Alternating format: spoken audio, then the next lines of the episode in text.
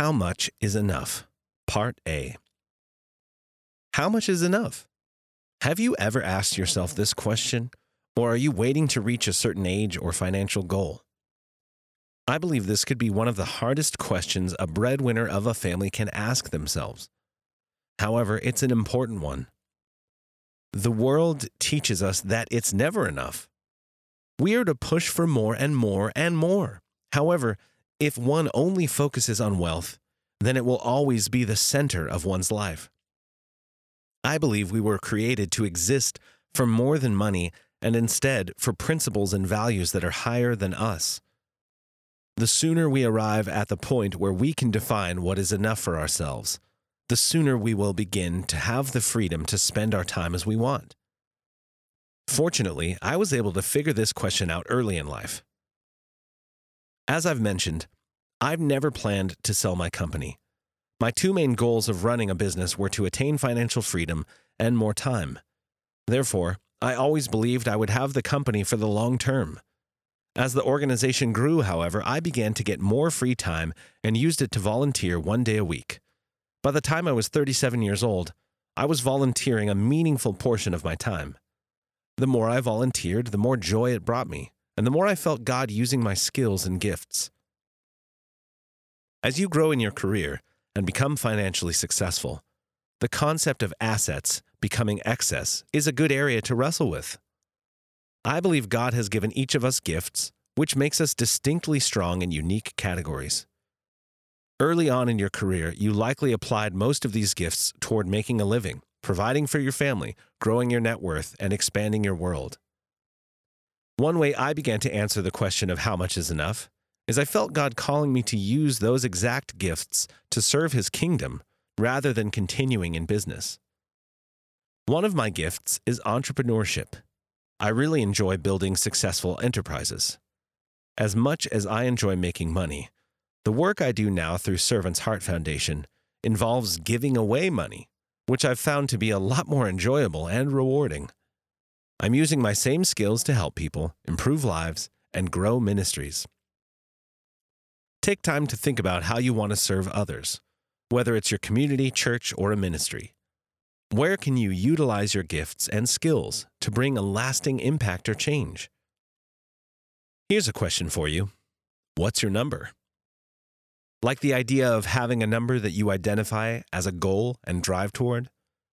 This is not a financial amount where you quit your career and don't do anything else.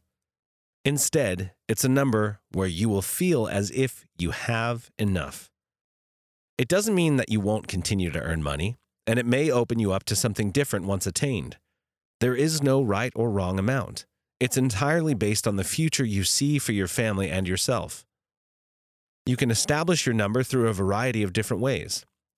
It could be an income stream, or it could be a net worth amount. Either way, setting a number allows you to focus on the task at hand. When you eventually attain that number, you have the freedom to decide if you need to rethink your initial goal or start something new. The idea of identifying a number is not to lock you in or trap you. Instead, it's going against the tide of the world and acknowledging that there may be a point when you will have enough. It is also useful to periodically ask yourself, how have I changed? As time goes on, your experiences will deepen your thinking and shift your perspective. So be willing to revisit your initial goal regularly. As you're deciding all these goals, it's important to identify an age where you hope to achieve the number. When you reach that age, you can evaluate whether to continue on this path you're on or opt for a different direction. From my observation, those around me who have chosen to do something that involved serving others in some way seem to be in a better place than those who continued to grow and build their businesses. To help determine how you would best spend your time, consider answering the following questions. If money wasn't an issue, is there something I would rather be doing? What would I do differently? Would I rather continue with what I'm doing? When I get to the point of enough, what would that mean for me? Would I move out of the business world? Would I spend more time with family or do more philanthropic work? A helpful place to start is your personal budget. Most people find a budget confining, but I think it's freeing because it provides clarity. If you have a budget and you work within it, it can be a very rewarding experience. It can allow you to know when you are in a good place and open yourself up to more opportunities. Kathy and I have a budget for every single line item in our lives. As you work with your budget each year, take the time to ask questions and challenge yourself with the direction you are taking and what needs to change for the future. As you continue to think about what your number is, another area to consider is, what is your financial philosophy? Let me explain this concept by asking a question. As you continue to accumulate assets for personal use, how do you determine appropriate caps? For the majority of people, as they make more money, they spend more money.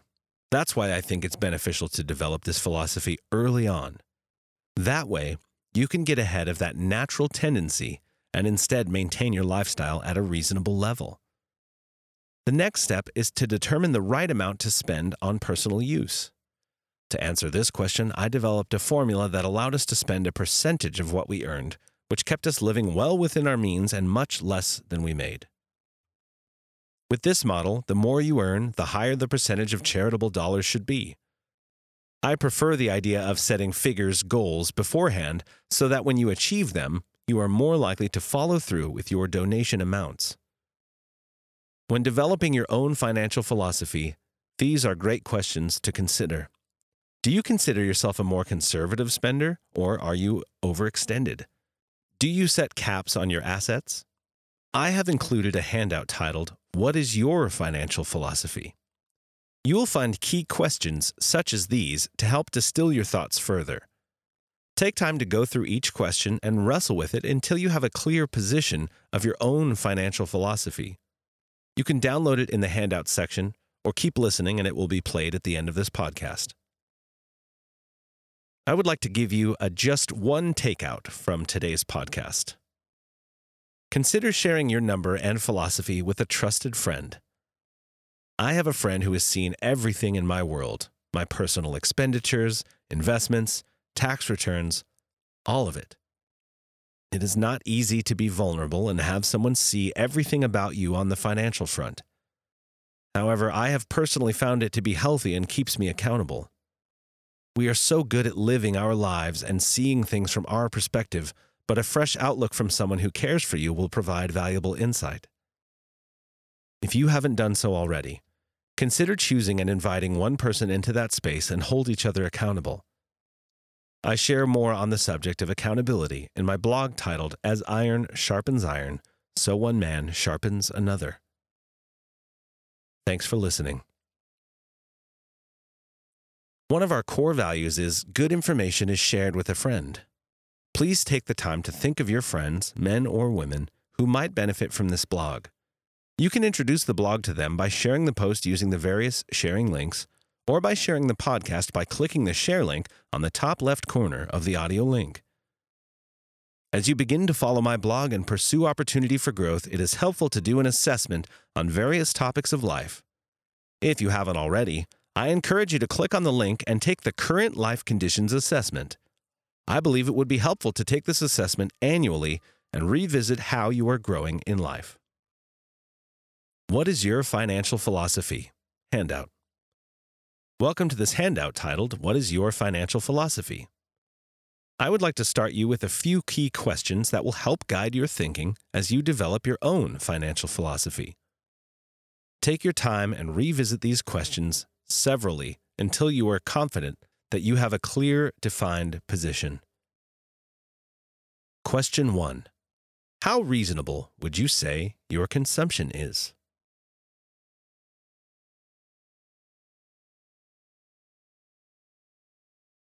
Question 2. When accumulating assets for personal use, how do you determine appropriate caps? Question 3. Are you more conservative or overextended? Is the fact that you can afford it sufficient defense for your cost of living? Question 4. At what point will you have made enough to back off your efforts and broaden your activities?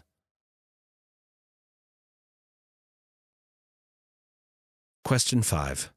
If a non-believer had full disclosure of your financial world, would what they see support or undermine your Christian testimony? Question 6. Are you anticipating your future responsibilities and using current abundance to pre-fund and secure the reasonable needs of tomorrow? Are you aware of the limits of those requirements as well? Question 7. In your view, when does an asset become excess? Question 8. What are the limits on your retained assets beyond the reasonable pre-funding of future needs? When do you go beyond saving and risk the act of hoarding? And finally, question 9. In your opinion, how much is enough? I hope you find these questions valuable to your thought process. Thank you for listening.